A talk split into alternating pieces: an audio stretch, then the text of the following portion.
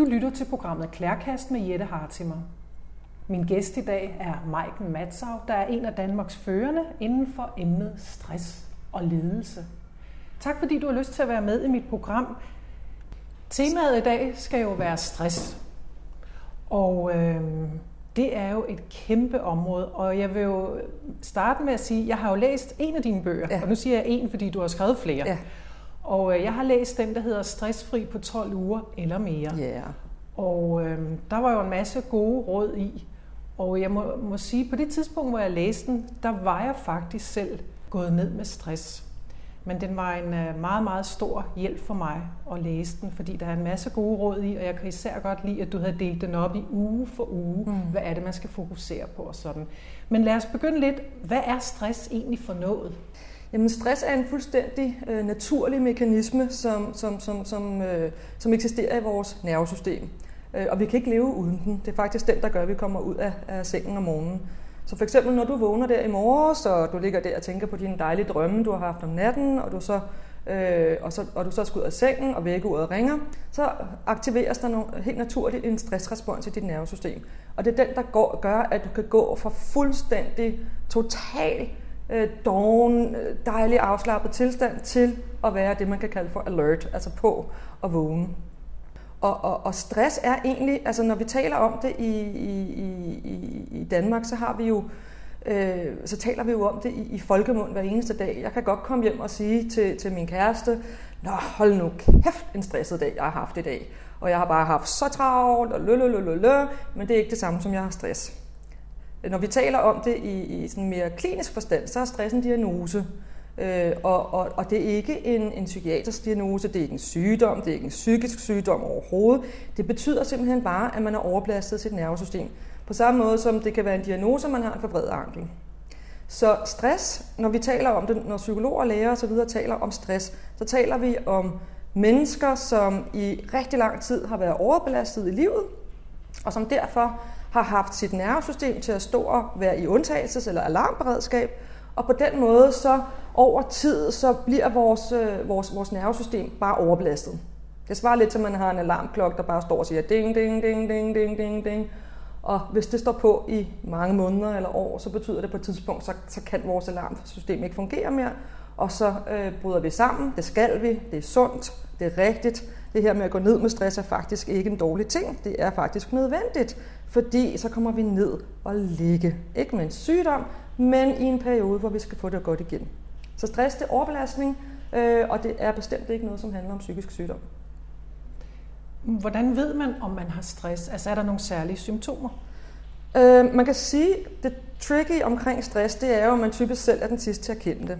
Og igen, så vil jeg jo sige det, som jeg har øh, sagt og sagt og sagt i så mange år, som jeg bliver ved med at sige, indtil alle har forstået og hørt det, så er, øh, så er det ikke, øh, øh, stress er ikke noget, øh, som handler om vores personlighed overhovedet.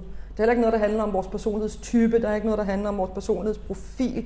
Stress er simpelthen bare en udløsning af nogle specielle hormoner i vores nervesystem, blandt andet adrenalin. Og lad os lige tale lidt omkring adrenalin, hvad det egentlig er, det gør ved os. Adrenalin kendes også som kamphormonet. Det er et hormon, vi udskiller, når vi føler os øh, øh, presset, øh, truet, øh, og, eller når vi øh, bliver bange, eller når vi bare skal være på. Så udskiller vi adrenalin. Og adrenalin øh, det har den effekt, at når vi udskiller adrenalin i kroppen, så får vi ekstra fysisk styrke, og vi bliver ligesom parat til at, at slås eller løbe rigtig, rigtig hurtigt. For eksempel alle de her skønne mænd, der træner til triathlon, og jeg ved ikke hvad i øjeblikket, øh, jo mere adrenalin de har i systemet, når de skal gennemføre, jo bedre, fordi det styrker den fysiske udholdenhed og den fysiske præstation. Men samtidig så sker der altså også lige det, at vores, det som på psykologsprog øh, lidt usekset hedder, vores kognitive funktioner bliver nedsat. Og de kognitive funktioner er jo vores tænkning, problemløsning og hukommelse. Og det er der en rigtig, rigtig god grund til. Det handler ikke om, hvad man er for en personlighedstype, det handler bare om vores biologi. Og hvis vi prøver at, at, at, at skrue tiden lidt tilbage i forhold til vores øh, fysiologi, så prøv at forestille dig, at du render rundt ude på, på savannen eller i junglen, og du vågner om morgenen, og du har sovet dejligt. Der er ikke noget vækkeur, for det var der ikke dengang. Du har måske sovet i en hule, og du kommer ud, og du strækker dig dejligt i solen. Ah, nu skal jeg op, og og, så, øh, og, og, og du er helt i, i afslappet tilstand. Og så kommer der en, en, en, en, en, en tiger og står foran dig og siger, hvad sker der så i, hvad sker der så i dig i det sekund? Jamen, jeg bliver bange og tænker, enten så må jeg jo jeg løbe for livet, eller kan jeg slå den ihjel? Ja. Det er ikke særlig dyrvenligt, det her. Undskyld ja. alle, der lytter med. Ja. Jamen, du når faktisk ikke at tænke, vel? Når det er sådan rent instinktivt. Ja. Der er Benene ikke... på nakken. Ja, du reagerer instinktivt. Ja. Der er ikke plads ja. eller tid eller mulighed for en gap-analyse her, om hvad den bedste strategi er. Der sker simpelthen det, i det sekund, du møder tigeren, så udløser du helt vildt mange stresshormoner, hvilket er adrenalin, altså det, man kalder kortisol. Og adrenalin og kortisolen, det gør, at hele dit system spænder op, trækker sig sammen, og så lynhurtigt går du i instinktberedskab. Det vil sige, du løber alt, hvad du kan, du spiller død, eller du kæmper mod tigeren. Og det er sådan, man overlever. Det er det, det vores stressrespons er gearet til. Det er en overlevelsesmekanisme, der gør, at vi kan komme væk fra den her tiger. Hvis du for eksempel tror, lad os antage, det er et moderne menneske. Nå, nu står jeg foran den her tiger. Det er nok karma. Det, der er nok noget, jeg skal lære af det her. Nej, jeg skal blive stående. Jeg skal finde ud af, hvorfor jeg har tiltrukket den her tiger. Bum, så er der blevet et på et, et sekund. Og det er jo noget af det, jeg møder i den her stol hver eneste dag.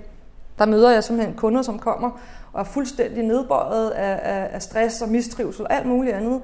Og, og de har gode jobs og alt muligt andet, men, men, men de har måske siddet i den samme type stilling i, i 20 år. Og de bliver ved og ved og ved at lave det, fordi de er gode til det, det er det, de kan. Og så fordi jeg har mødt dem igen så mange gange, de har en antagelse om, at hvis de, hvis de søger noget andet, så flytter aben med. Jeg ved godt, det ikke er et svar på dit spørgsmål, men nu bliver jeg lige grebet af den her idé. Øh, og, og som jeg siger til, min, til, til mine kunder igen og igen, ja, der kan være noget om, om snakken. Nogle gange så er der nogle ting, man skal kigge på, før man flytter sig, men andre gange så skal man skynde sig væk fra den der tiger, fordi den er usund for os.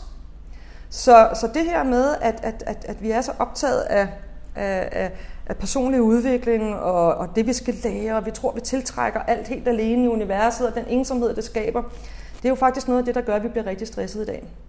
Og det fører mig så tilbage til den her øh, myte, som jeg jo til min gru opdagede, da jeg begyndte at, at, at forske i det her, eller rettere sagt undersøge, hvad det var, der var på spil omkring stress for 15 år siden. Øh, der pløjede jeg al litteratur og forskning igennem, der var øh, omkring emnet. Øh, der var jeg ansat ude i Novo Nordisk øh, som, som, som corporate HR-partner, hed det. Og der fik jeg opgaven af ledelsen at skulle udvikle en række stressaktiviteter til, til organisationen øh, til dem, der havde brug for det, tilbyde lederne sparring og seminarer, kurser osv. Og der gik det op for mig, at der var utrolig mange myter omkring det her med stress, som især handlede om, hvem der fik. Vi vidste, vi vidste godt, hvad stress var. Er gået, det er en udløsning af nogle, nogle mekanismer i nervesystemet, som gør noget ved os. Blandt andet det her med, at, at, at, at vores øh, selverkendelse falder, og vores alarmberedskab øh, det stiger. Men en af de ting, der gik op for mig, det var, at der var rigtig mange skadelige myter om, øh, hvem der får stress og hvorfor. Og en af de mest skadelige myter, der er der, øh, det er jo myten om, at det er en bestemt type personligheder. Den ene myte er, at det er kvinder, der får stress. Og den næste myte det er, at det er en speciel type for kvinder, der får stress. og intet kunne være længere fra sandheden. Øh, myten om, at det er kvinder, der får stress, det er ret nemt at finde ud af, om det er sandt eller ej. Øh, det er det ikke. Mænd får også stress. Øh, og, øh, og, og selvom de ikke figurerer lige så kraftfuldt i statistikkerne som kvinder, øh, nærmere betegnet, så har vi 12 procent i Danmark, som er øh, af den danske befolkning, som er alvorligt stressramt. Øh, heraf 15 procent øh, kvinder og 9 procent mænd. Men det er fordi mændene skjuler sig i statistikkerne. Det vender jeg lige tilbage til om lidt. Øh, men den anden del, det er jo det her med, at, at, at i, i, i overvis har man jo kunnet læse damebladene, og, og det figurerer alle mulige steder rundt omkring, at, at det er jo de her perfektionistiske kvinder, der får stress. Og ikke nok med, de, og ikke nok med, at de også skal gøre karriere og være supermødre for tre børn, og, og superelskerinder og bage spældboller osv., men de er også selv skyldige, de får stress. Og den her myte, den stammer fra en gammel personlighedsteori, som er udviklet i, jeg kan ikke huske om det er 50'erne eller 60'erne, for det var før jeg blev født. Og det er i hvert fald lang tid siden. Øh, og den teori, den er aldrig, den er bare sådan en, du ved, når noget bliver, altså, når noget bliver fortalt nok gange, så bliver det bare til en sandhed. Vi glemmer egentlig at stille spørgsmålstegn ved det. Og den historie, der er blevet fortalt øh, siden 50'erne og 60'erne, øh, det er en historie om noget, som man kalder for type A-personligheden. Øh, og type A-personligheden, det var nogle psykologer over i, i USA, de mente, at man kunne dele mennesker op i to typer. Dejligt enkelt. Og den ene type øh, mente man, det var sådan nogle A-typer. Det er sådan nogle, det er sådan nogle ligesom mig. Det Det er sådan nogle ledertyper, folk, der er ambitiøse, der vil noget, der har visioner, der øh, du ved, målrettet og går ud og gør og har fart på. Øh, og så er der B-typerne, det er sådan nogle hyggelige, tilbagelænede typer, som tager tingene stille og roligt og let, og ja, ja, nå, det kan vi da også, og meget fleksible, og måske ikke er så ambitiøse, og igen, du kan godt se, det er meget, meget, meget, øh, det er meget, meget øh, stiliseret det her. Og de mente så, at A-typerne var prædisponeret for at få stress. Og den der sådan, personligheds... Jeg kan huske, at jeg hørte den som barn. Øh, og, og det var jo før, jeg læste psykologi. Øh, og, øh, og den er bare aldrig rigtig blevet modsagt. Og hvis vi skruer tiden op til vores øh, moderne øh, vestlige københavnersamfund, øh, øh, øh, eller vores vestlige verden, øh, specielt omkring det urbane miljø, øh, men, men mange andre steder også, så er vi jo forelsket i personlighedspsykologi. Vi synes, det er så spændende. Og, og specielt det her med at finde ud af, hvad for en type personlighed vi er. Og data har vi så enagrammet, og vi har MBTI'en, og vi har et hav af personlighedstest og profiler, og you name it. Der er ufattelig mange. Og det er bare mere det samme. Så den her tankegang, som der ikke rigtig er blevet stillet spørgsmålstegn, det er, at det er jo en bestemt personlighedstype, der får stress. Og det er der rigtig mange, der mener en hel masse om, men som aldrig nogensinde har forsket i det eller sat sig ind i det, og det er et problem. Det passer simpelthen ikke. Og øh, der er faktisk nogen, der har forsket i det, og det er Karolinska Instituttet op i Sverige, som er førende inden for stressforskning i verden. Og de har en fremragende øh, øh, hjerneforsker, der hedder Alexander Pesky, og han øh, slog fast for, for over 10 år siden, øh, at, at, at stress i meget lille høj grad handler om vores personlighedspsykologiske faktorer. Og i meget høj grad handler om øh, langtidsoverbelastning. Så på samme måde som man ikke får influenza eller brækker foden på grund af noget i vores personlighedspsykologi, så får man altså heller ikke stress på grund af noget i vores personlighedspsykologi eller vores personlighedsprofil. Og derfor er løsningen heller ikke personlig udvikling.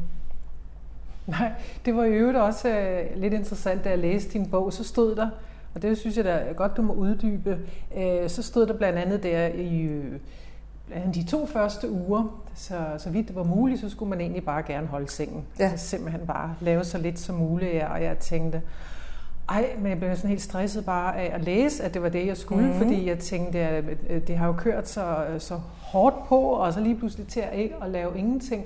Men så stod der også det, og oh, nej, det er ikke tidspunktet, at du hverken skal begynde at dyrke yoga, mm-hmm. begynde at løbe, eller gå på selvudviklingskurser.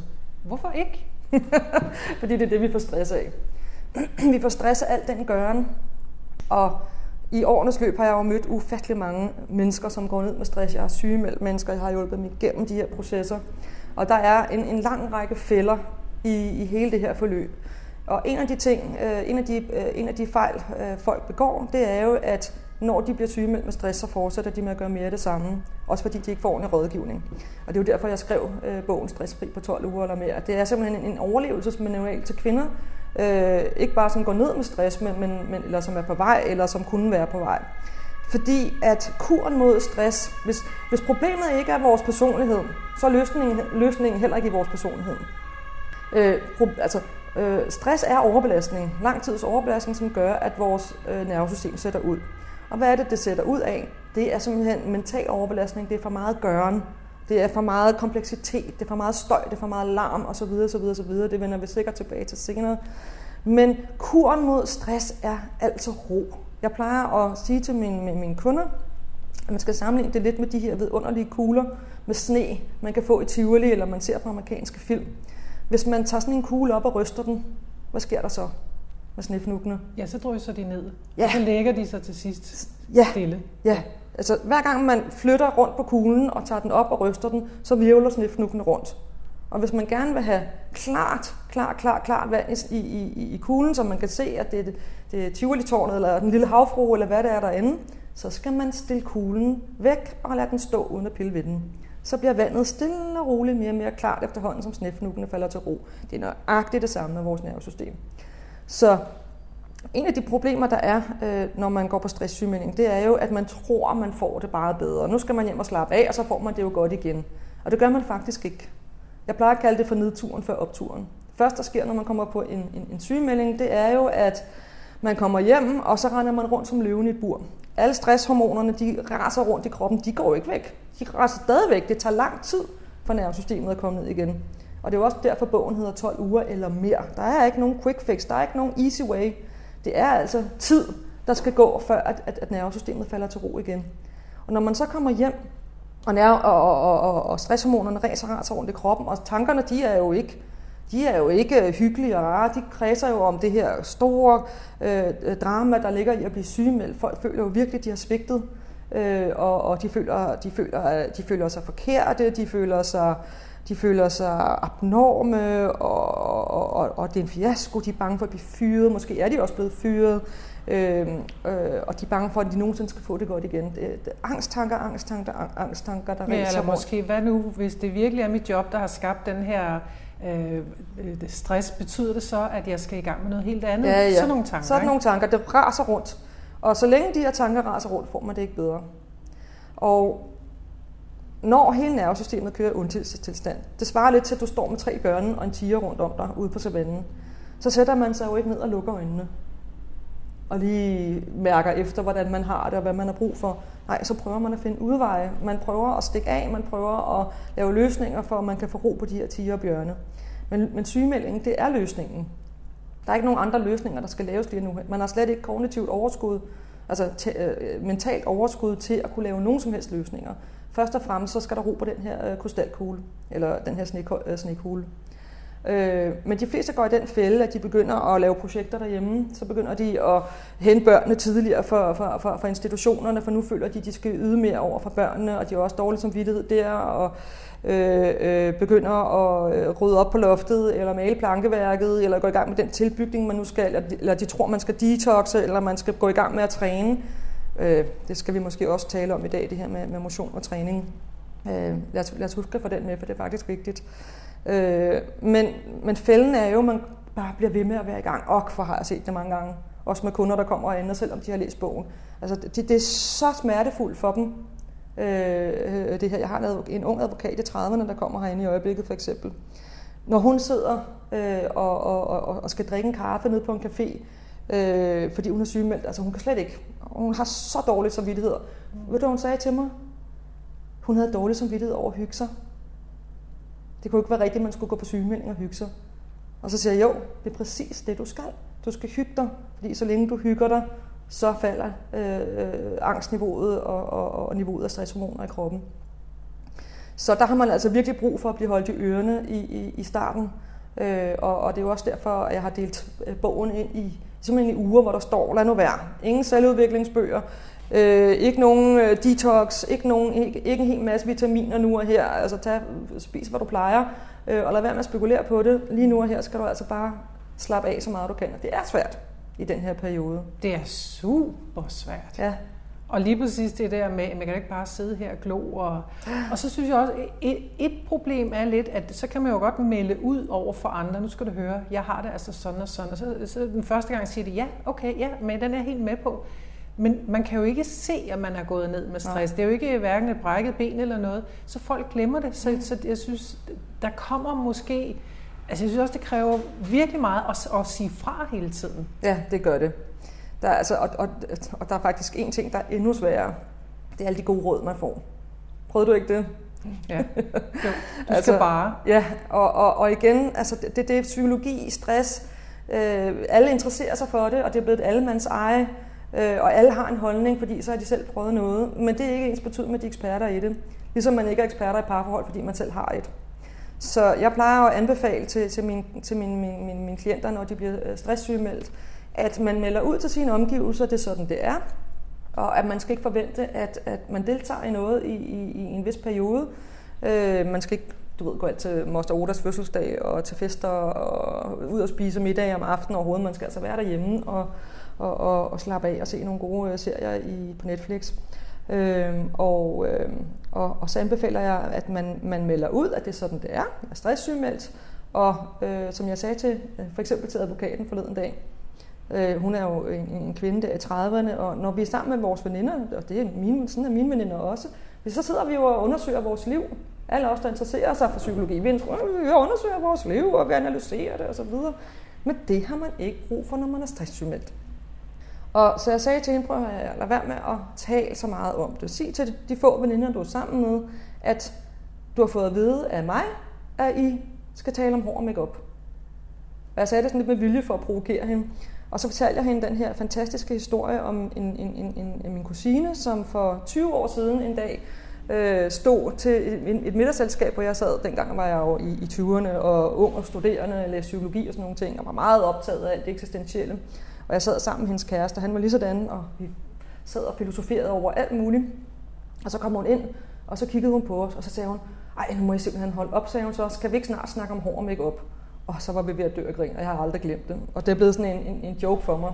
Eller, eller rettere sagt, det, det, det er kommet til at betyde noget, det her med. Når vi siger, nu skal vi snakke om hår og make-up, så er det ikke fordi, vi skal snakke om hår og make-up, eller det er spændende. Det er bare, nu skal vi ikke snakke om selvanalyser og undersøge os selv og, og psykologisere os selv. Fordi det er præcis det, man ikke har brug for, når man er stresssygemeldt. Ja, og der må jeg sige, det fandt jeg faktisk også selv ud af, ja. fordi jeg, jeg, jeg mødtes med en kollega, som øh, jo også er... Øh, øh, var gået ned med stress, og øh, der sad vi jo begge to ja. og gav hinanden gode råd. Lige jeg fortalte hende om din bog, og, sådan, sådan, og lige mens jeg, jeg var i det, så var det fantastisk, ja. fordi åh, endelig en, ja. der forstod mig, men jeg fik ren nedtur bagefter. Fordi øh, det, det, det blev så, øh, det var ligesom at få, jeg havde jo lige fået ro på ja, inde i mig præcis. selv, og nu ja. blev det hele ligesom Nemlig. revet op igen. Ja. Altså egentlig, som ja. du siger med billedet, nu blev det ja. rystet øh, i den her snekugle, ikke? Men det er fuldstændig, det er nøjagtigt det, der er pointen. Og sådan er det med alt. Hver gang vi læser selvudvikling, hver gang vi reflekterer over, hvad der gik galt, og hvad vi skal gøre anderledes, så nu skal jeg finde min passion på fire uger, nu skal jeg ditten, nu skal jeg datten, eller nu skal jeg i gang med at, at, at, at, at detoxe. Nej, du skal ikke. Fordi det er bare mere det samme. Nervesystemet bliver ved med at stå og blive rystet op. Plus, og det er jo også altså, en af grundene til, at, at jeg er lidt ude efter det her paradigme øh, med, med, med selvudvikling osv. Altså, altså, jeg er jo psykolog, jeg arbejder jo med det. Øh, og, og, og, og, øh, og, og det er også en stor del af mit liv. Men lige når det gælder stress, så er det altså overhovedet ikke løsningen, og det er slet ikke kuren. Øh, og meget, meget af vores personlige udvikling, altså vores, vores higen efter det, vores enorme fokus på det, og øh, her i vores øh, vestlige univers, er altså desværre øh, motiveret under overfladen af et paradigme, som handler om, at vi ikke er gode nok. Som især kvinder lider under. Og, øh, og, og, og, og når selvudvikling, altså personlig udvikling, når det er motiveret af, at der er noget, der ikke er godt nok, at vi er forkerte, at vi skal finde ud af, hvem vi virkelig er, at vi skal, vi skal, vi skal finde vores virkelig sande jeg, at, at, at, at, at altså, jamen, så er det jo, det, det er jo en forfærdelig historie. Det er jo mere det samme. Og, og så kan man jo sidde her og, og tjene masser af penge på det, hvis man vil, men for mig at se, så går vi i ring. Altså vi jager vores egen hale. Og, og, og som jeg plejer at sige til mine kunder, når de kommer her hos mig, og, og det er også et af formålene med den bog, jeg har skrevet, og, og det, jeg har fået feedback på fra så utrolig mange øh, mennesker eller kvinder, som læser den, det er jo, at når man læser den bog, så er der lige præcis en følelse, man får. Og det er, jeg er rigtig. Jeg har ikke fået, for stress, jeg har ikke fået stress, fordi der er noget galt med mig. Nej. Jeg har ikke fået stress, fordi jeg er forkert. Jeg har ikke fået stress, fordi der er noget i min personlighed, der skal udvikles og gøres bedre. Jeg har fået stress, fordi jeg har lavet for meget. Ja, kort og godt. Ja, jeg har fået stress, fordi jeg er belastet. Og, og det er faktisk det, der er hele pointen. Det er jo, at, at en af de ting, som jeg har oplevet med de mange tusind mennesker, der sidder her i stolen hos mig, det er jo, at og, og, og, og det er jo mange, mange, mange, mange forskellige. Det er mænd, det er kvinder, det er alle aldre, det er alle brancher. Men man kan sige fælles for, for, for, for de folk, der kommer her i min virksomhed, det er, det er dygtige mennesker, det er folk, der vil noget, som kan noget, som lægger hele sit hjerteblod i det, de laver, øh, og, øh, og som virkelig brænder for det, og gør en masse, og øh, øh, øh, virkelig føler for deres familier, og for deres medarbejdere, og for deres samfund, og jeg ved ikke hvad. Og alle de her fantastiske, øh, fine mennesker, der har siddet her, tusindvis af dem, undtagen en. Alle de andre, undtagen en, som har siddet i stolen hos mig, når jeg har siddet og arbejdet med dem. Når vi kommer dybt nok ind, så har hver og en af dem haft en bevidst, ubevidst idé om, at der nok var noget galt med dem. At de nok havde en personlig brist et eller andet sted. Er det ikke tankevækkende? Jo, det er skræmmende. Ja, og, og, og, og i virkeligheden så er det ikke så meget skræmmende, som det er rørende. Eller det er synd. Det er ligesom, hvor, hvor er det ærgerligt. Ja, men det er også, altså, det er jo en, en, det er jo et produkt af tusind års mørke på den her jord, hvor vi har været optaget af og Altså, prøv at se på vores skabelseshistorie. Adam og Eva, de første mennesker i Edens have, omsluttet af, af alfaderens kærlighed, hvor kvinden, som er frister inden, hun lokker Adam til at, at spise af visdommens æble, hvorefter vi bliver udstødt af faderens kærlighed, vi bliver udstødt af paradiset, og bliver dømt til at leve øh, i mørke på jorden, øh, og hvor vi kan efterleve de 10 bud, og måske blive nogle bedre mennesker og gøre os fortjent til at komme ind af himmelrigsporten igen og blive modtaget af faderens kærlighed, men kun hvis vi bliver nogle ordentlige mennesker. Kun hvis vi efterlever de 10 bud, og ikke de 10, eller de syv dødssynder, osv. osv. osv. Øh, og øh, Henrik Nordbrand, han kalder os altså menneskene for, for, for, for ormene ved himlens port. Og jeg har altid synes, det var så sigende for vores paradigme, ormene ved himlens port. Og jeg ved godt, det ved jeg, ja, det, det, det, det, det er en skabelseshistorie, og de gamle mosebøger og sådan nogle ting. Men det er stadigvæk en del af vores kulturelle paradigme. Det, det, det er jo den grund, vi går på kulturelt set. Det er den antagelse, det er, at vi skal blive bedre mennesker, for ellers kommer vi ikke ind i himmeriget igen. Ja, ja, vi skal være noget, vi skal gøre noget, vi skal yde ja. noget, vi skal præstere noget, vi skal... Ja, ja. ja vi, skal, vi skal gøre en forskel. Ja, ja. Vi skal gøre en forskel, ellers kommer vi ikke ind i himmeriget, ellers er vi ikke noget værd. Vi har kun betydning i kraft af det, vi gør. Mm. Og min point omkring det, det er, det er, jo, det er jo et af de paradigmer, som jeg rigtig gerne vil gøre noget ved, og er i gang med at gøre noget ved.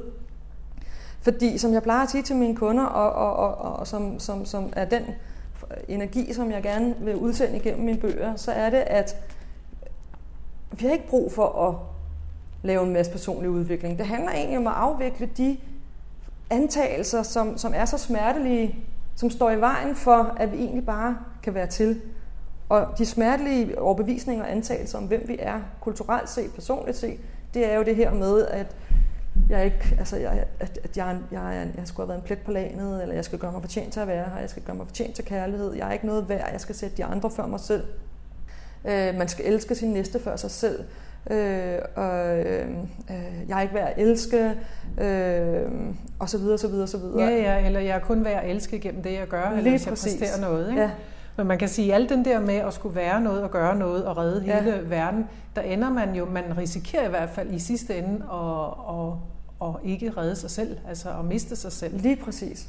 Og det er det, som er fantastisk, at når kroppen så siger fra, og man får et stresssambrud, så er der kun én vej. Ej, der er to. Man kan fortsætte videre ned i mørket. Og det kommer man, hvis man ikke lytter efter. Folk, som udvikler depression og kronisk stress, det er jo simpelthen fordi, at de her stresssambrud ikke er blevet håndteret øh, korrekt. Og igen, det er ikke bare den individuelle skyld. Det er simpelthen også fordi, at de får forkert rådgivning, at, at samfundet er forkert givet. Kommunerne, der er pres på, man kan ikke beholde sin sygedagpenge om 8 uger, så efter man har haft 8 uger sygemelding, så skal man til samtaler, og man skal lave planer, og man skal dit, og man skal aktiveres, og man får at vide, at man skal gå i fitnesscenter. Det er det værste, man kan gøre, når man er stresssygemeldt. Øhm, så på den måde, så har vi simpelthen, altså, det, det, det er et kollektivt problem, stress. 35.000 mennesker øh, ligger syge med stress hver eneste dag. Det er altså ikke den enkelte, der, det er ikke den enkelte, der, der, der, der har problemet alene, eller der er problemet alene. Det er et, et samfundsproblem, vi har. Men, men, men, men problemet er, at hvis man har gentagende stresssygemeldinger, uden man nogensinde kommer rigtigt, altså får nulstillet til nervesystem og kommer rigtigt i gang igen. Altså igen er vi virkelig, virkelig, virkelig anbefaler, at man bruger bogens anbefalinger. Øh, fordi som jeg sagde før, der er så mange fælder i det her med stresssygemeldinger. Øh, typisk bliver man sygemeldt for sent, hvis overhovedet. Ja. Man bliver sygemeldt i for kort tid. Man bruger sin sygemelding forkert. Man kommer for tidligt tilbage i job, eller i jobprøvning, eller hvad det ellers hedder, aktivering. Og man kommer for voldsomt i gang, og så, får man, så ryger man ned igen. Og igen. Og igen. Og når det her så er sket en, en nogle gange over år, så begynder nervesystemet at blive mere og mere øh, porøst. Vores alarmberedskab, så det, det virker jo ikke, altså vores krop tror, at alarmberedskabet ikke virker. Så derfor så begynder det jo at, at blive fuldstændig forvirret. Og det betyder jo så, at man risikerer at udvikle depression eller kronisk stress. Og så er det rigtig svært at behandle.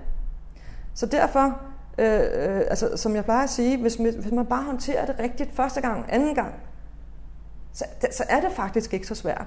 Så er en stresssygemelding en stor, stor gave, fordi det handler om, at vi er nødt til at komme tilbage til vores krop, til vores sandhed. Det er det kroppen, det, sjælen skriger jo, prøv at høre her, det her, det går bare ikke. Lyt nu efter dig selv. Ær nu dig selv. Er nu din, din indre stemme og din krops budskab, som siger til dig, prøv at høre, det her er ikke sundt for dig. Du behøver ikke slide dig selv ihjel for at få lov at være her på jorden. Du er her allerede. Så det du siger, det er jo egentlig også, jamen lyt til kroppen, altså lyt til kroppens signaler. Der er en grund til, at den vifter med den røde, øh, det røde fane, den ja. røde fane eller den røde lampe ja. eller sådan.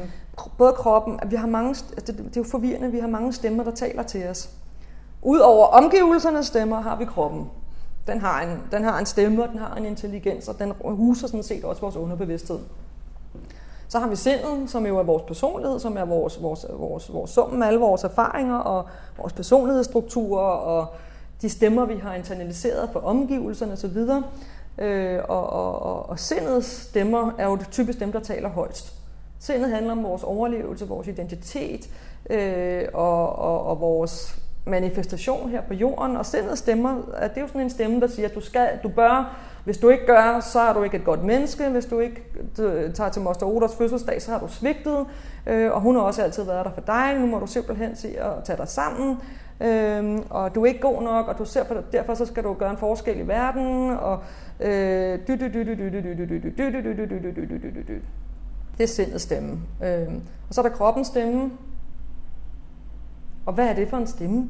Jamen det er jo den stemme, der siger, nu er jeg træt. Og så siger sindet, det er sgu da mærkeligt, jeg er træt. Det kan ikke være rigtigt, nu må jeg tage mig sammen. Så siger kroppen lidt højere, jeg er udmattet. Sindet siger, ej, det kan ikke være rigtigt, nu må du tage dig sammen. Så råber kroppen, jeg kan ikke mere, og det gør den typisk, når man får ondt et sted. Man begynder måske at få ondt i maven, det spænder i nakken, øh, man begynder at få åndedrætsbesvær, det spænder omkring hjertet, man får hovedpine, svimmelhed. Øh, det kan være, at man begynder at få forskellige andre psyki- øh, fysiske symptomer. Det er jo kroppens øh, måde at tale på. Øh, og sindet råber, nej, nej, nej, vi skal bare lige tage sammen. Og så over tid, så råber kroppen højere, højere, højere, højere.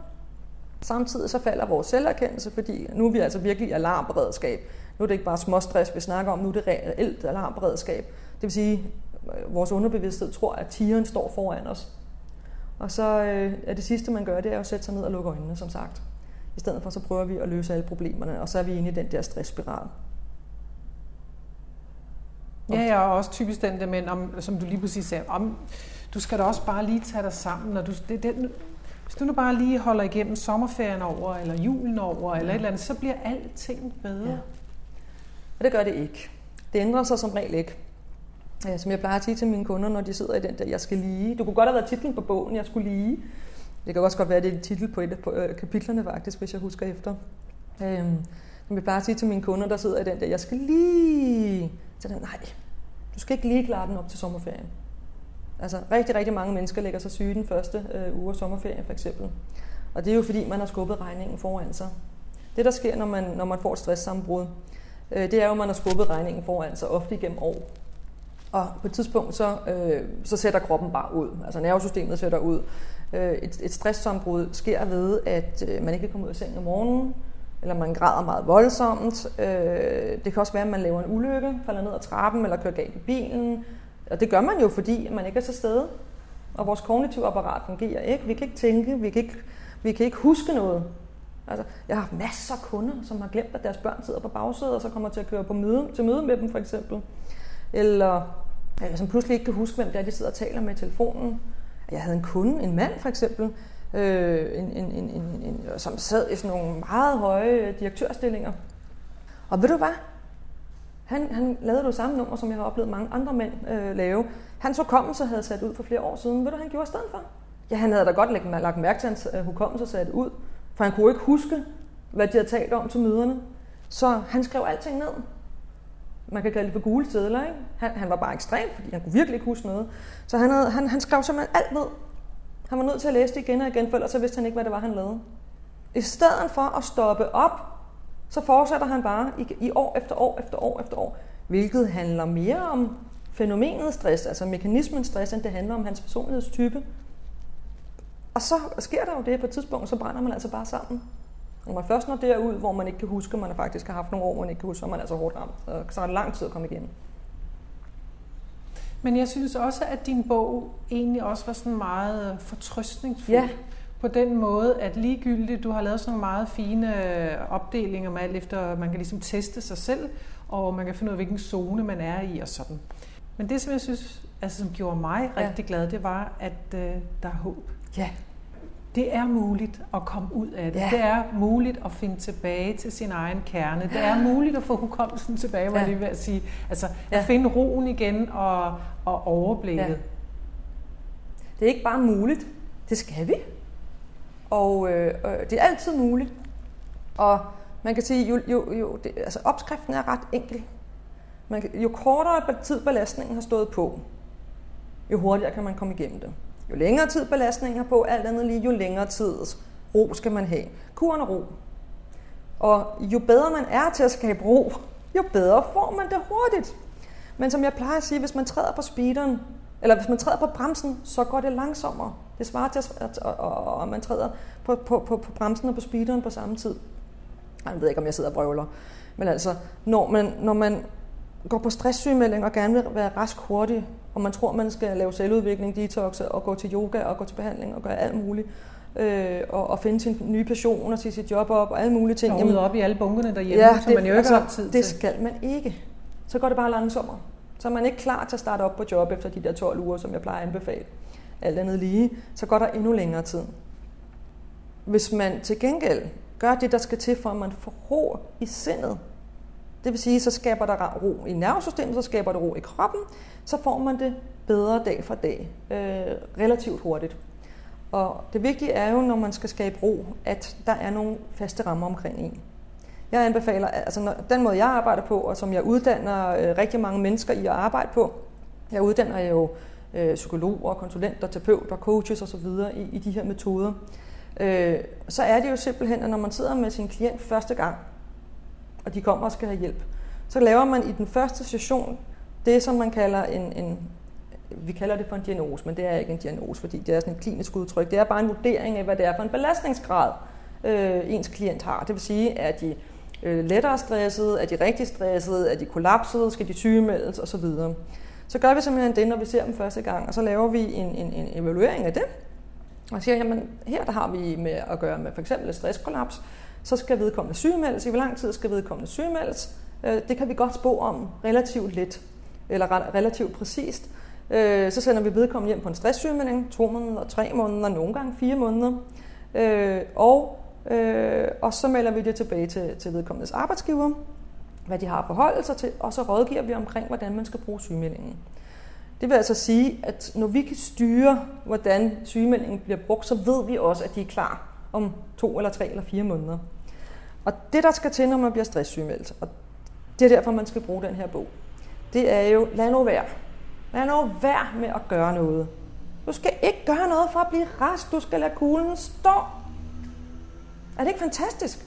Jo, i virkeligheden, ja. i virkeligheden meget simpelt. Ja, det er totalt enkelt. Så der er, nogle få, der er nogle få gode ting, man kan gøre for sig selv, for at man kan blive bedre til at få ro. Som jeg sagde før, så når man kommer hjem til at starte med, så kører tankerne rundt. Det er rigtig, rigtig svært at få de her tanker til at gå væk. Hvis man kunne det, ville man blive rask i løbet af tre dage. Det kan man ikke. Men der, så kan man gøre det andet. Man kan heller ikke sætte sig hjem og meditere. Det dur heller ikke. Uh, meditere er jo at tømme sindet for tanker. Og det kan man slet ikke, når man er i, i krise. Det skal man lade være med at prøve på. Så når man kommer hjem i starten af en stresssygemelding, typisk hvis man er rigtig ramt, så kan man heller ikke sove. Hvis man kan sove i starten af en stresssygemelding, så er, så er det et rigtig godt tegn. Så, så er man lidt foran, vil jeg faktisk sige. Så behøver det ikke at blive så lang en sygemelding, hvis man ellers håndterer det korrekt. Men i starten kan man ikke give slip. Så der plejer jeg at anbefale mine kunder, øh, rigtig upolitisk, at man går hjem og skaffer sig et abonnement i dag på Netflix. Eller HBO, eller hvad det nu er. Der er lige her, hvad hedder det, jeg kan ikke huske det. Streamingtjenester i lange baner. Øh, og, og dem, som ikke har det endnu, de kan købe nogle DVD-bokse med, med nogle serier, de godt kan lide. Og det er faktisk ikke for sjov, jeg anbefaler det. Fordi har du prøvet at se en, en rigtig god tv-serie? Ja, ja. ja. Hvad sker der, når man kommer i gang med sådan en god tv-serie? Men så tænker jeg på andet, så bliver jeg bare engageret i den, ja. jeg slapper af. Man bliver lidt hooked, ikke? Jo. Man skal jo, jo, lige have et afsnit ja, ja, ja, til. Ja, jeg lige ja. glæder mig til den næste. Ja. Og ja. de er jo designet på den måde. Ja. Og, og det kan man mene om, hvad man vil, og så bliver man helt hypnotiseret, når man ser sådan en tv-serie der, og, og, og det er faktisk super godt, når man er stressramt. Det skal selvfølgelig ikke være en, jeg anbefaler ikke, at man ser 24 timer. Nej, nej, Jeg kan ikke- ikke, jeg kan være sådan en, nej. Nej, jeg kan ikke selv holde ud at se den. Jeg synes faktisk, den er mega stressende at se. Ikke det der ur, der tigger hele tiden, og ham der, der render rundt. Ja, det, så det skal ikke være en serie, man får hjertekvababelse. Jeg må så indrømme, der må jeg så sige, Ja. jeg kunne altså ikke lade være med at grine, da jeg læste det. Du kom blandt andet med forslaget med det lille hus på prærien. og så tænkte jeg, Nå ja, den får, den får jeg da i hvert fald ikke stress af at Nej, se, fordi det kunne, det kunne da være, at jeg kunne falde i søvn samtidig med, at så. Ja, jeg vil sige, man skal se en serie, som, som er letbenet og har den her hypnotiske effekt. Og det må heller ikke være for langsom. For eksempel så kan man godt, hvis man nu godt kan lide Mad Men, fordi den er så æstetisk, den er meget langsom. Så hvis man er meget stressramt, så kan det være svært at fastholde opmærksomheden, og så begynder man at tænke på stressting. Nej, det er der pointen omkring at se en god serie. Og, og ikke en af dem, som stresser en, men, men, men en af dem, som, som, hvor man bliver hooked på en god måde. Det er, at mens man sidder og ser den her serie, så kan man ikke tænke på alt det, der er gået galt. Og man kan ikke sidde og frygte alt det, der skal ske. Og man kan ikke sidde og gruble og gruble og gruble over, hvad der er galt med ens personlighed, og hvordan det nogensinde skal gå, om man nogensinde bliver rask igen. I det øjeblik, man holder op med alle de her tanker, og i stedet for at sidde og er fuldstændig suget ind i det her univers, så falder stressniveauet i nervesystemet. Fordi man ikke ligger og tænker på alle de her ting. Vores nervesystem, vores krop, er et perfekt spejl af, hvad, der foregår i vores sind. Når vi tænker på stress, på alt det, der stresser os, så stresser kroppen. Uanset om vi sidder derhjemme Ja, eller om vi er lige på med det samme. Lige med Ja. det samme. Og hvis vi sidder ser en serie, og overhovedet ikke tænker stresstanker, så begynder vi at falde til ro. Ja. Så det er super god medicin igennem en helt sygemelding faktisk, og bare se serier. Læs let, eller hvis- man godt, jeg elsker at læse for eksempel. Jeg slapper af ved at læse. Og der er nogle mennesker, de bliver stresset af at læse. De skal ikke læse. Øh, der er nogle mennesker, der elsker ugebladet. Jeg synes, de er kedelige, men der er nogen, der elsker dem. Det er fuldstændig ligegyldigt. Jeg har haft en kunde, en mand, ved du hvad han elskede at lave, som han, han blev sat til at lave på sin stresssygemelding? Lego. Hans kone blev også helt indgrebet, at de sad og lavede Lego hjemme i deres stue. Er det ikke interessant? Jo, men Det var, ja, det var det gode for dem. Ja. Så glemte de alt, omkring, alt omkring sig. Når man glemmer alt omkring sig, så får man det bedre. Mhm. Mm-hmm. Så man skal tænke på en stresssygemelding som en boble. Sådan En, en sæbeboble, eller måske en, en, en, en, en glaskugle med snifnuk i. Øh, hvor at man i hele stresssygemeldingen simpelthen er på helle. Man skal ikke træffe beslutninger. Man skal, man skal ikke øh, gå ud og handle ind. Brug nu alle de her internetsupermarkeder. Jeg anbefaler virkelig, at man bruger nemlig .com. Jeg, jeg burde jo få, øh, jeg burde få royalties eller, eller, Ja, ja, eller ja. procenter for alle de her ting, jeg anbefaler. Ja. Jeg bruger selv nemlig .com. De leverer hver eneste dag året rundt, selv juleaften. Nå, men altså, det er da Ja. enormt relevant, det du siger, Ja. fordi jeg må indrømme, jeg har faktisk stået nede i øh, ja, superbrusen og Ja. var lige ved at tude, fordi Det jeg kan jeg godt forstå. Nej, det, man skal også lade være. Igen, lige så snart du går ned i superbrusen eller et eller andet andet sted, så begynder hele nervesystemet at reagere. Det er ikke godt at være ude blandt en masse mennesker. Det er ikke godt at være ude i den stress og skulle stå i kø og parkere og alle de der forskellige ting. Det er meget bedre at sidde derhjemme foran computeren og lige bestille de der 20 ting, du skal have, og så kommer der nogen og leverer. Det gælder simpelthen om at gøre livet så nemt for sig selv, mens man er på stresssygemelding. Og i øvrigt ligger der også en træning i det. Og selvom man ikke skal øve sig på noget, når man er på stresssygemelding, så ligger der så alligevel en skjult øvelse i det, og det er jo, at man lærer at slappe af. Man lærer, at man ikke skal gøre alting selv, at man ikke skal levere alting til UG minus, at man ikke skal præstere og performe osv. osv. osv. Ja, ja, men jeg synes Ja. jo også, at man lærer igennem stresssygemeldingen, at øh, ligesom, jeg føler, at øh, jeg bliver langt bedre til at lytte til min, min krop nu, fordi når jeg først har været der, hvor jeg nu Ja. har sl- slappet af Ja. og har fundet ro og sådan noget, så kan jeg jo meget let mærke, når noget faktisk Ja. er vist, som jeg kalder det, at få mig op i det røde felt, og så kan jeg bare mærke, ved du hvad, det er ikke det værd, og så slipper jeg det med Ja. det samme, og det har jeg jo ikke kunnet før. Nej, og det er simpelthen sådan en fin pointe, fordi at, at igen, hvis man bruger sin, sin, et stresskollaps øh, til at virkelig at lære at finde den ro og komme i kontakt med sig selv igen. Du kan se, der er ikke noget personlig udvikling i at lære at mærke sin krop. I virkeligheden så har den været der hele tiden. Ja, ja. Man vidste bare ikke, altså man ved bare ikke, at på et tidspunkt så knækker den. Igen, hvis du vidste, hvor mange kunder jeg har haft siddende her i stolen, som, som, som, som, øh, som siger, at jeg har jo altid kunne springe en nattesøvn over, og jeg har jo altid, du ved, kunne klare sådan og sådan og sådan, og så siger jeg, men du har sparet sammen, nu kommer regningen.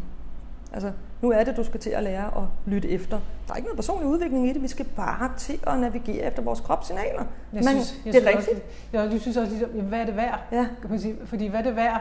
Det, det, det synes jeg er et spørgsmål, der, der er begyndt at dukke op rigtig mange gange mig. Det, det spørgsmålet, ja. er det vigtigt Ja. det her? Hvad er vigtigst, Jette? Dit eget helbred, din glæde, Ja. din sundhed, Ja. din... eller det her? Okay, det kan jeg da egentlig godt Ja. se. Og, og, og det er jo en, der er en fin læringsproces i det. Øh, og, og, og, og som moderne menneske i det her, den, type øh, samfund, vi har, den måde, vi arbejder og lever på, så er vi bare nødt til at lære det. Det er ikke naturgivet. Der er elektriske lys og computer døgnet rundt. Vi kan være på hele tiden, og det er vi ikke givet til øh, fra biologiens side.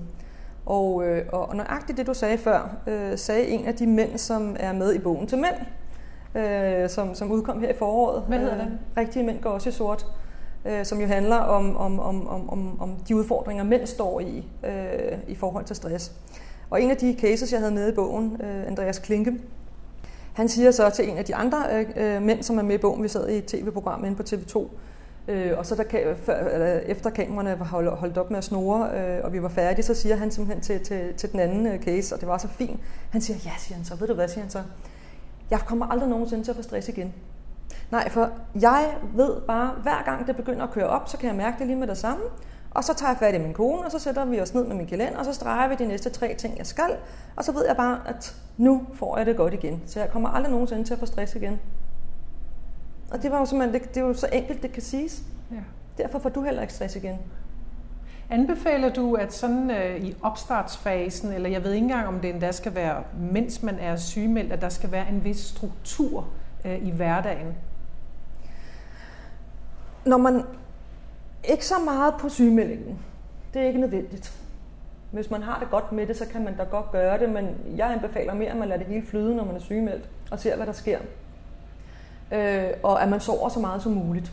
Der sker det, når man er kommet igennem de første to uger, typisk, hvor at uroen kører. Når man begynder at give slip, så får man typisk en voldsom træthed. Jeg har hørt så mange af mine klienter, som kommer og siger, det er utroligt, så træt jeg er, og jeg sover 16 timer i døgnet. Og så siger jeg, godt, gør bare det, sov, sov, sov, sov. Jamen, så føler de, at de er sløve, og, og, de, og så, så igen så kommer den her frygt for, at de ikke får brugt tiden ordentligt, når de er på, sove, på sygemelding. Og så siger jeg, hold nu op, prøv at høre her. Når, når du er træt, hvad tror du så, at din krop siger til dig?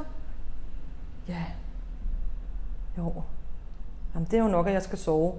Ja, siger jeg så. Du har ikke fået sovesyg. Du skal bare sove. Du er i gang med at skulle indhente nu. Du skal betale tilbage på regningen. Der er blevet overtrukket på dankortet, og nu skal regningen betales tilbage. Sov, sov, sov, sov, sov, sov, sov, sov, sov. Og det er slet, slet ikke unormalt, at man sover 16 timer i døgnet i en måned. Eller mere måske. Det er så godt, du siger det. Ja, og, og, og som jeg siger til folk, der er ikke noget mærkeligt i det, og der er ikke noget at være bange for, så længe du sover, er det fordi din krop har brug for det. På et tidspunkt, så gider din krop ikke sove mere. Nej. Så vil den ud og opleve noget igen. Men så længe du har lyst til at sove, så sov. Der, der er ikke noget sted, vi healer bedre. Det er jo derfor, vi sover. Det er jo en healing hver nat. Når vi sover, vi regenererer og, og, og, og, og rebooter hele vores, vores sind og vores krop, når vi sover. Øh, og den bedste måde, vi kan gøre det på, når vi er på en stresssygemelding, det er bare at sove så meget som muligt. Så længe det var. Øh, og så ser jeg. Øh, og lad det hele flyde. Den struktur, der skal være på en stresssygemelding, det er, at man skal vide, hvor længe den varer. Og det bør man som en dygtig øh, behandler kunne vurdere, når man møder dem første gang. Hvis man har mulighed for at føre dem igennem øh, et helt øh, stresssygemeldingsforløb. Det er klart, hvis man ikke har nogen mulighed for at, at, at, at, at, at føre klienten igennem hele forløbet, så kan man heller ikke vide, om de, om de, om de overholder de anbefalinger, som vi giver dem. Det vil sige, hvis de går i gang med at træne, eller male loftet, eller gå, gå ud og købe ind hele tiden osv., videre, så tager det bare længere tid. Ja. Når man skal til at gå i gang igen, så anbefaler jeg altid, at man har i hvert fald tre uger derhjemme, hvor man begynder at få livsenergien tilbage. Og jeg snakker om, om den her type livsenergi, hvor man får lyst til noget igen. Man må gerne blive lidt utålmodig, men det er en utålmodighed, der skal være på den gode måde. Det er ikke en utålmodighed, der handler om, at man er bange for, at man bliver fyret, og man er bange for alt muligt, hvis man ikke øh, kommer ud og, og, og leverer og præsterer igen. Men mere en utålmodighed, der handler om, at nu, nu begynder jeg sgu at kede mig lidt. Nu får jeg lyst til noget igen. Altså den gode kedsomhed, ikke? Der skal man lade være med at gå ud og gøre noget som helst. Man kan godt stille og roligt begynde at måske gå nogle længere ture, og lave, lave noget blid yoga hjemme på stuegulvet og så videre. Men man skal stadigvæk se de her tre uger, øh, altså de sidste tre uger en sygemelding, hvor man begynder at få det godt igen. Der, jeg lover dig for, at der skal ingenting til. Altså, en tur ud på gaden, og der sker et eller andet, så får du rystet kuglen igen. Man skal ikke, være, man skal ikke lade sig narre her. Øh, det skal cementeres, konstitueres, den ro i nervesystemet. Så derfor så skal man fortsætte med at gå rundt i den her boble, mens man stille og roligt, man kan godt begynde at gøre lidt mere her, men det er virkelig, virkelig, virkelig langsomt. Man skal stadigvæk være i en boble. Men når man så skal til at starte op på jobbet igen, så anbefaler jeg altid, at man starter, øh, det skal man simpelthen, fordi ellers er det et løfte. Øh, det er ikke en advarsel, det er altså et løfte, og så ryger man ned igen. Øh, og det er kun et spørgsmål tid. Hvis man, kom, hvis man kom, altså bare starter op til det på det, man stoppede med, da man gik ned, så får man det dårligt igen.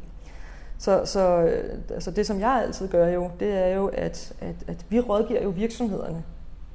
De ved, nu starter, nu starter Jette op, nu har hun været væk i tre måneder, nu skal Jette til at starte op igen. I de første to måneder skal hun arbejde på nedsat tid. Øh, det vil sige, at den første måned skal hun måske arbejde på en 15-20 timer, og så går vi op på en 20-25 timer, og så går vi op på 30-35 timer, og så er vi op på fuld tid. Alt afhængig af, hvordan man har det selvfølgelig. Og det, der er nøglen her, det er det, du spurgte til, det er en struktur. Det skal der være. Rule number one, der skal være fast arbejdstid. Hvad for nogle dage er man hjemme? Hvad for nogle dage er man er på arbejde? Og hvad for nogle timer er man på arbejde? Det står der en plan til i bogen. Og den skal ikke være til forhandling. Den skal aftale fra starten af, så følger man den de her to-tre måneder. Det, det, det varer, hvor man langsomt trapper op. Men i de timer, hvor man så er på arbejde, der skal være nogle spilleregler. Og der er det altså vigtigt, at de typer af opgaver, man løser, de skal matche ens øh, tilstand. Det vil sige, det må ikke være et eller andet, hvor du skal ud og holde foredrag, eller hvor at øh, man skal være på, eller performe, eller præstere af nogen som helst slags. Det er bedre at lave nogle driftsopgaver, som man er dygtig til, og man ikke behøver at skulle lære en hel masse nyt. Og så skal det selvfølgelig matche de timer, man har. En af de fejl, virksomhederne begår, det er jo, i der, altså de prøver at gøre det rigtigt og, og være søde og rare, og så siger de til, til den her øh, medarbejder, der kommer hjem øh, tilbage fra arbejde, Typisk så har øh, en, en, en, en medarbejder, der kommer fra stresssygemelding, de er for, for det første mega dårlig samvittighed. De føler, de skylder en hel masse, og de føler, de skal ind og bevise, de er der igen.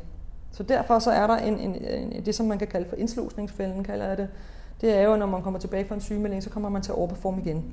Fordi man føler, at man skylder, og man i øvrigt godt skal bevise, at man stadig har det.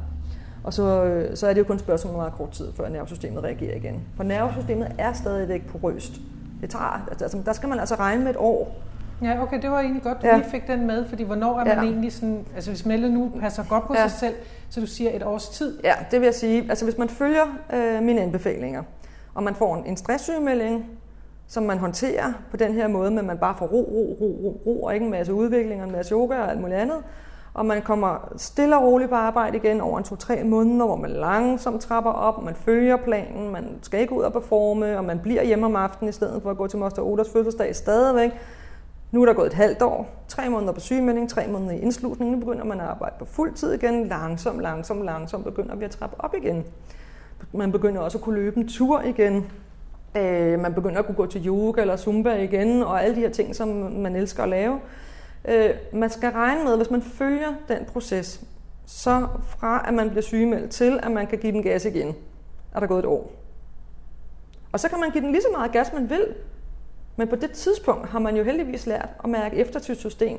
Så for eksempel, lad os antage, nu har jeg et eller andet projekt med nogle deadlines, og det er et super fedt spændende projekt, så kan jeg godt give den gas en uge eller en måned, hvis jeg vil. Men her på det her tidspunkt, så har jeg jo også lært, at når jeg har gjort det, så skal jeg hive stikket ud tilsvarende en uge eller en måned. Ja, for du ikke kan nok få... også bedre mærke dig selv, man du kan, ved. Ja. ja. Jeg er så lidt nysgerrig. Hvorfor ja. er det, ja, undskyld, sådan lidt forbudt at løbe, begynde at løbe, når man er gået ned med stress? Jeg mener, alle de der dameblade, de siger jo, nu, du skal jo bare have en masse motion, du skal ja. spise sundt, så kører ja. det. Så nu nævnte du også ja. selv før, ja. vi skal måske lige rundt om det der med kost og motion, men så lad os da lige tage den her. Ja, det kan jeg gøre meget, meget, meget enkelt.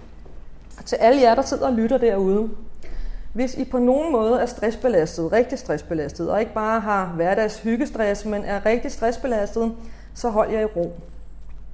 Indstil løbeturene, indstil træningen, indstil slankekuren, eller hvad I nu ellers er gang i. Og selv hvis I elsker at træne, lad nu være.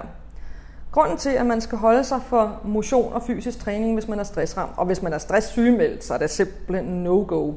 Altså man risikerer virkelig at få kronisk stress, hvis man, øh, hvis man gør, som nogle kommuner jo øh, øh, øh, kræver. Det er at gå 10 timer i fitnesscenter om ugen. Altså prøv lige at tænke over, hvad det er. Jeg sidder, jeg sidder her, altså jeg, jeg er overhovedet ikke stresset. 10 timers fitness om ugen. Jeg får da stress bare ved tanken. Nej, pointen det er, Forestil dig nu, at du går ned i træningscenteret. Hvad laver man i et træningscenter? Ja, vi træner. Der løfter man vægte. Mm. Ikke? Det er jo det, man laver i træningscenter. Man, man, man, man, man anstrenger kroppen. Og hvorfor gør man det? Det er, for at den skal blive stærkere. Nu går jeg hen, og så tager jeg en vægt. Nu løfter jeg den her vægt op. Hvad, gør, hvad er det egentlig? Prøv at forestille dig, hvad, du, hvad jeg fysiologisk gør i min krop. Hvad er det, Ja, du gør? presser kroppen nu. Jeg presser kroppen. Godt. Hvad sker der så, når jeg presser min krop? Jamen, Så får du noget mere af det her stress og adrenalin. Og... Ja, jeg udløser stresshormoner, lige præcis. Det er det, man gør.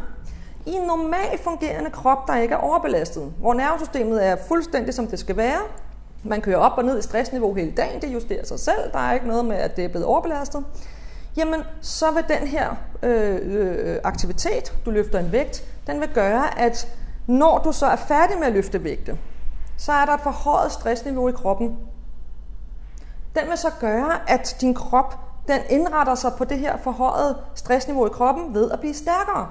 Det vil sige, at næste gang du går ud og tager de her vægte, så er du blevet en lille smule stærkere. Der kommer nemlig en modreaktion i kroppen i forhold til den her overbelastning. Det er sådan, en, en velfungerende øh, krop bliver stærkere. Men når alarmberedskabet er sat ud af spil, og specielt, altså hvis du er der, hvor der ikke er flere stresshormoner tilbage, fordi du bare har fyret dem alle sammen af, jamen, så, så, så, så besvimer du nærmest, når du, når du løfter vægten. Vi har jo set masser af eksempler på, at folk de besvimer, når de er på vej ned ad trappen til træningscenteret. Men hvis du er på vej til at gå i et kollaps, og du så står og løfter den her vægt, så udløser du stresshormoner, flere stresshormoner, hvilket er det, du er ved at blive syg af i forvejen. Og så får du ikke den der balancerende effekt. Der, er ikke noget, der kommer ikke en efterreaktion, som gør, at du får det bedre. Det, den, det, det bliver bare øget, øget, øget, øget, øget. Derfor skal man holde sig væk, når man er på et vist stressniveau.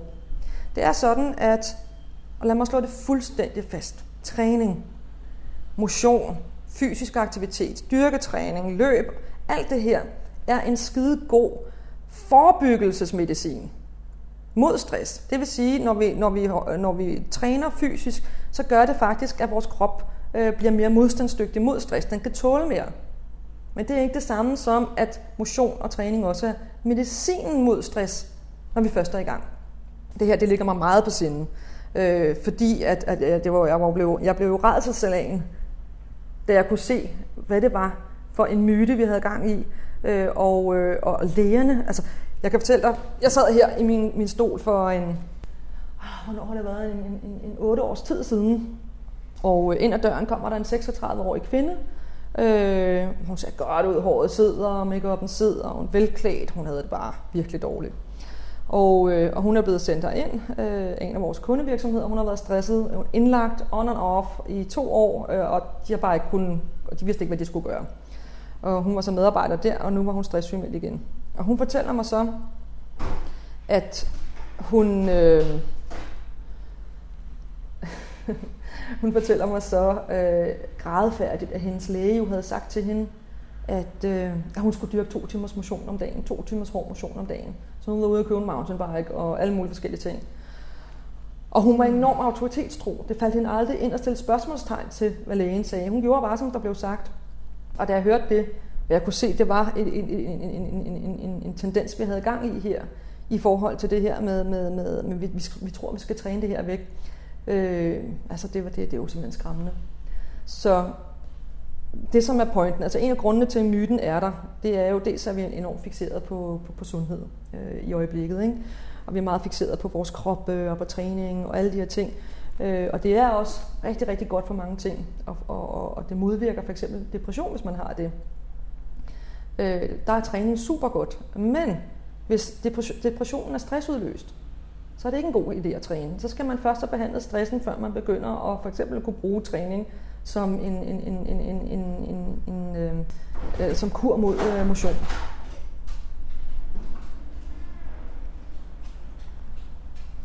Det er fint, kom du bare. og, og det gælder også, selvom man er i gang med, altså var i gang med at løbe, ja. træne et par gange om ugen, yes. og så bagefter ja. bliver stressramt. Ja. ja. Altså hvis man først når dertil, hvor man bliver sygemeldt, så er man altså kollapset. Og øh, så betyder det altså... altså... Jeg, jeg, vi bliver altså lige nødt til at sige, at det, det, det der er sket, det er, at din hund er kommet ind i lokalet. ja. Han er lidt morsyg, så han har, han har lige brudt ind i vores samtale her, åbnet døren og insisteret ja, det, på at være her. Og meget imponeret over, at han kunne åbne døren, fordi den går jo... Jeg ved faktisk ikke, hvordan det lykkedes ham. Det ved jeg ikke. Nå, men nu er han her. I øvrigt så er det en rigtig god kur mod stress også at have en hund. Mm. Grunden til, at det er godt, det er jo, at øh, rolige gåture er rigtig, rigtig godt mod stress.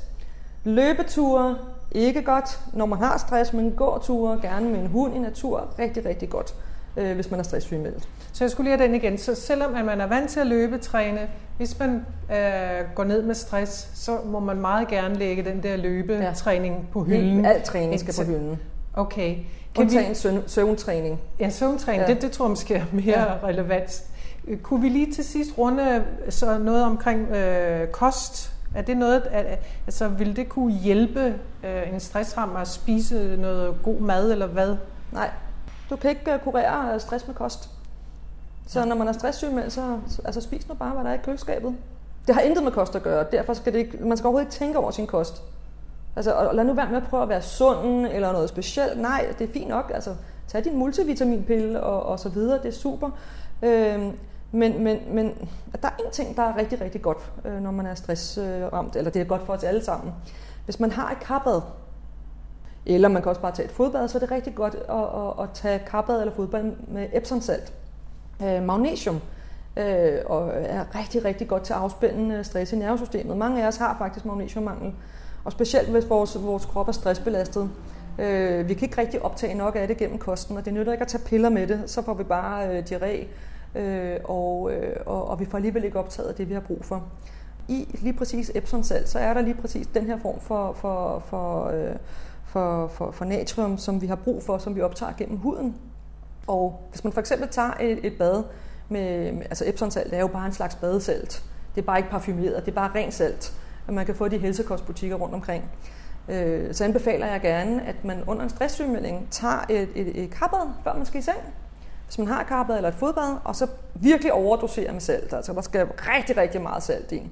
Tag sådan et helt øh, øh sådan glas, du normalt vil drikke et stort glas vand af, øh, eller et glas mælk af, eller et eller andet. Fyld det med, med, med, med det her salt, og så hæld det i vandet, og så tag sådan 20 minutter spade i det.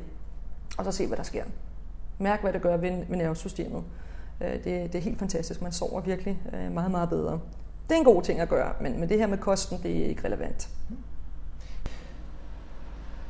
Skal vi her til sidst uh, runde af med, at uh, du fortæller lidt om uh, eventuelt de bøger, du har skrevet, eller de projekter, du har i øjeblikket, eller ja, hvad, ja. hvad har du lyst til at fortælle om? Ja.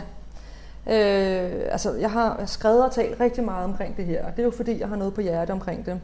Dels omkring det her med myterne. Ikke? Det er ikke ens personlighed, der er årsagen til, at man får stress. Det er ikke perfektionister. Det er ikke kvinder, det er lige så meget mænd. Vi er alle sammen udfordret på det. Det handler om overbelastning. Og øh, hvad er kuren egentlig? Hvordan er det, vi får det bedre? Øh, og det har jeg skrevet tre bøger om. Jeg har skrevet den her til kvinder, stressfri på 12 uger eller mere, som er en håndbog øh, til, til, til, til alle kvinder. Øh, mænd har også læst den, og som vi plejer at sige, rigtige mænd kan altså også godt læse pink bøger. Ikke? Og så har jeg, har jeg så skrevet øh, øh, håndbogen til, til mænd, som udkom her i foråret i år. Og den hedder Rigtige mænd går også i sort. Øh, og hvis du kvinder lytter til det her program, så kan det være, at øh, det er den her øh, bog, du skal købe til din mand. Øh, fordi en af de ting, vi ved omkring mænd, øh, det er jo, at, at øh, de er altså svære at få fat i. Øh, de går meget længere med det end kvinder. Øh, de opdager typisk først, at de har det dårligt, når de er blevet indlagt med det, de tror er et hjerteanfald øh, og, og så er det i virkeligheden øh, langvarig stress. Øh, det er typisk, at det jo også deres, øh, deres øh, kvindelige partner, eller kvinderne i deres liv, der sørger for, at de kommer til en psykolog eller til, til lægen, eller en anden type af behandler. Øh, så så øh, vi plejer at lave lidt sjov med det her, men det er nok at kvinderne i mændenes liv, der køber den her bog til dem. Øh, og så har jeg jo selvfølgelig skrevet, øh, min første bog hedder Stress Coaching, øh, Coaching i Grænselandet, Øh, og det er bogen til alle dem, som arbejder med stress, altså behandlere, psykologer, terapeuter, coaches, konsulenter og også til lederne. Øh, hvor hovedbudskabet i det, det er, at den rigtige behandlingsform til stressramte ikke er coaching. Det er faktisk ekspertrådgivning. Hvis man coacher en person, der er stressramt, øh, så gør man bare ondt værre. Når man er stressramt, kan man ikke mærke sin svar selv, og man har ikke kognitiv overskud til at tænke nye muligheder og selv finde løsningerne og svarene. Man skal have, man skal have rådgivning omkring, hvad der skal ske. Øh, og man skal have lægge alt ansvaret for sig for en periode, og det er altså rådgiverens ansvar. Øh, så der kan man også finde en, en, en masse information øh, og viden omkring det her. Og så har jeg uddannelsen, øh, Matsau Stress Coach uddannelse, hvor at jeg uddanner øh, behandlere, eller ledere, øh, konsulenter, psykologer, terapeuter, coaches. Øh, der går også nogle yogalærer, vi har nogle sanglærer med øh, øh, på, øh, på uddannelsen, hvor man bliver øh, uddannet i at, at arbejde med de her metoder øh, til at hjælpe både øh, men, altså individer og, og virksomheder igennem det her. Og så er der ellers alle vores skriverier. Jeg har jo et helt hold psykologer, som, som, som, som, som, som, øh, som øh, arbejder med de her metoder. Ikke? Og vi, vi har rigtig mange mennesker, som kommer igennem øh, inde hos os, både privatklienter og virksomheder. Øh, alle typer af, af professioner og brancher kommer herinde og, og, og får hjælp. Så hvis man sidder og er i tvivl om, hvad man skal gøre lige nu, eller hvis man er i tvivl om, man har fået den rigtige rådgivning, så kan man også ringe herind og, og bestille en tid. Så får man præcis rådgivning om, hvad det er, man står i og hvad man har brug for. Øh, og så kan man også altid kigge på vores hjemmeside og tilmelde Ja, hvad, sig. hvad er jeres hjemmeside? Det er www selvfølgelig, og så er det matsav.dk. Der har vi både nyhedsbreve, der ligger et hav af artikler, øh, meget af det her, jeg linker også ind til den her udsendelse, når, når, når du lægger den op. Der ligger en masse af de ting, som jeg deltager i rundt omkring for, for medierne. Øh, masser af artikler, tv-klip, radioklip osv., øh, som er korte og, og lette at gå til med nogle af de her budskaber. Det lyder rigtig dejligt. Jeg vil sige dig tusind tak for, at du gav dig tid til det her interview. Selv tak, Jette.